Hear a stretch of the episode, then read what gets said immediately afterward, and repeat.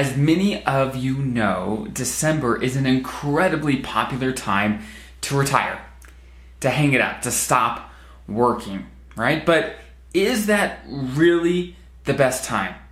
What factors should you be thinking about with that that you want to make sure are in place for whenever you decide to retire? And we're going to d- discuss today about why potentially so many people do retire in December and some of the things that you definitely need to th- need to be thinking about because of course right now when this is going to be published it's early October so you're probably if you're not retiring some th- this December then you're probably hearing about coworkers retiring putting their retirement applications all those sort of things when it comes to leading up to people leaving in December. So again my name is Dallin Hawes welcome this is a great place to learn about your benefits your retirement to get the most out of your investments and taxes and insurance to be prepared for life and retirement. So if you're into that, consider joining the community, subscribing, whether on the podcast, whether on uh, the YouTube channel. It is great to have you. So today, like I said, we're going to be talking about what makes December so special or such a favorite for federal employees and the main things that you want to make sure are in place regardless of when you actually hang it up. Okay, so number one, as many of you might already know, December, one of the biggest reasons that December is such a popular time is because of annual leave.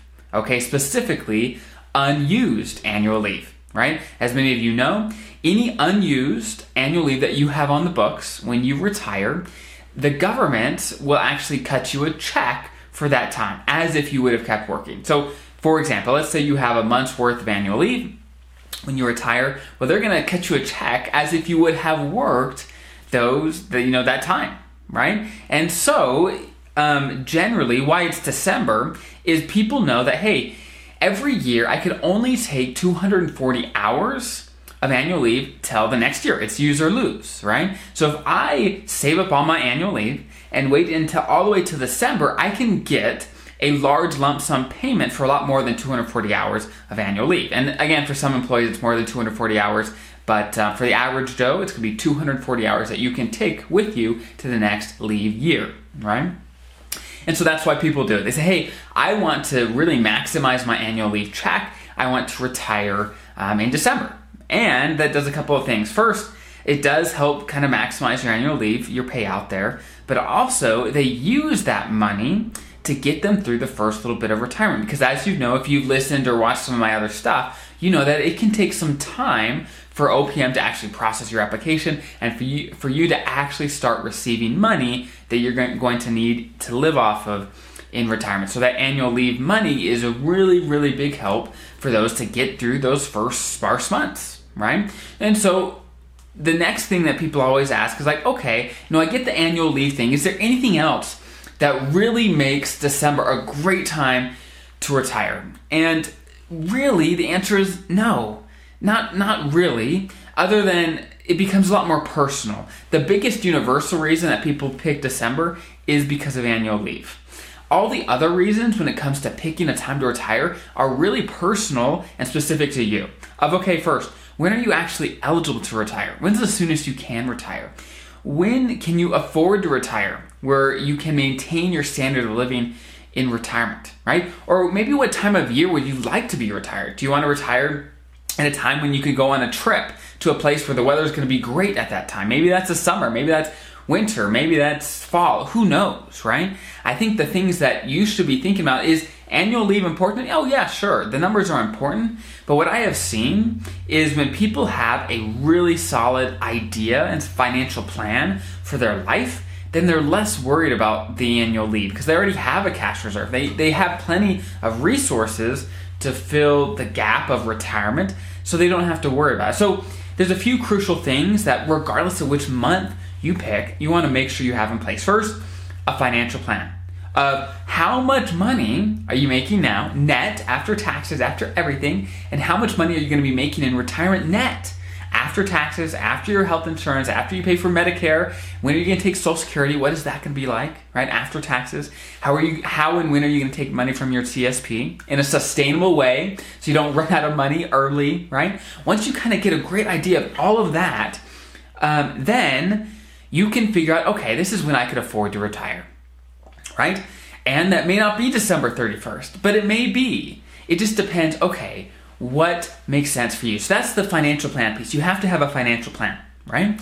But the other piece is you have to have cash reserves, like we talked about, to get you through those first months of retirement. And you can do that a couple of different ways. First, annual leave, right? Like we talked about, you can um, save up annual leave so that lump sum, lump sum payment can be a big chunk of what you're going to need in the first little bit. But again, run your own numbers to see how much you're going to need and how much your annual lump, your annual leave lump lump sum payment is going to be. Okay.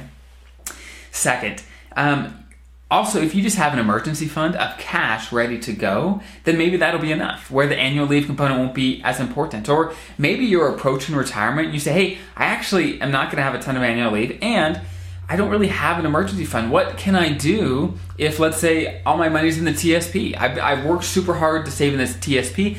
How can I get an emergency fund if that's kind of where all the money is. And there's a couple different ways to do it, right? If you're over 59 and a half, you can actually take an in-service withdrawal before you retire so that you have some cash ready to go um, in retirement so that as um, your agency is talking with the TSP to tell them that you're retired, as OPM's processing your application, as things of that nature are processing, you have cash ready to go that you don't have to stress about those processes that you don't have a ton of control in, right? It's going to take some time.